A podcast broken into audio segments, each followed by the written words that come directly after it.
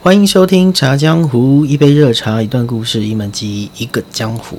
这里要分享我知道的茶，还有与茶相关的江湖故事。我是你的说书人草木间。为什么是草木间？因为人在草木间，它就是一个茶字。而且为什么用说书人呢？因为我想要营造一个在古早的时代，你到了茶楼点了一杯茶。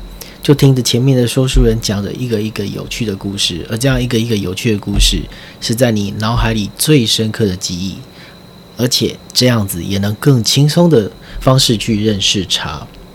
喝茶这个东西，很多人想到的是说用嗅觉去闻茶的香味，用味觉呃去尝尝茶的味道，还有视觉去看一些茶汤的颜色啦、茶干的变化。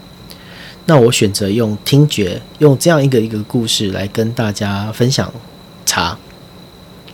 至于嗅觉、味觉跟视觉，请大家到实体的课堂上去跟老师学习吧，因为这样的茶其实也是很深奥的东西，它也是呃非常需要经过系统性的学习，让你知道茶应该有怎么样的滋味。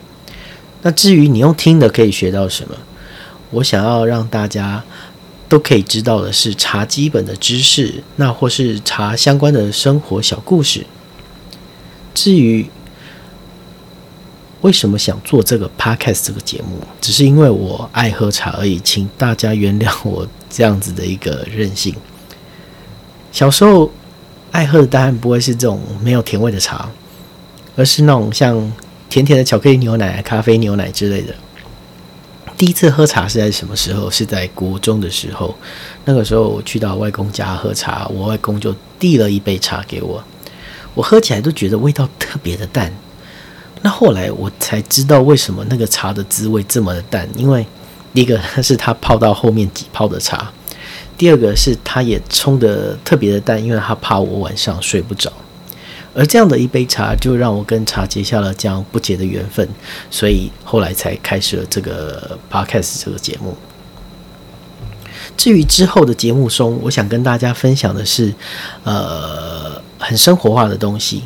当然，除了一些茶的基本知识你要知道，那在生活化的东西方面是，比如说你去茶行买茶，你怎么跟茶行老板说出你想要买的那个茶的味道，还有。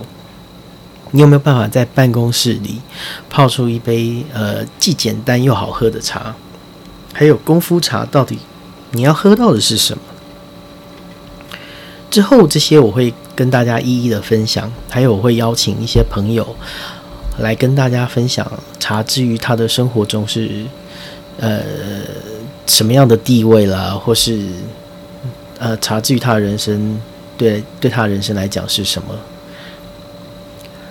茶还有一些呃附属的记忆，不要说附属的记忆，而是比如说常跟茶一起出现的东西，譬如说音乐，我们常常在喝茶的时候会呃播着一些音乐来听，那这样我们也会聊聊跟茶相关的音乐，这也是一个非常有趣的事情。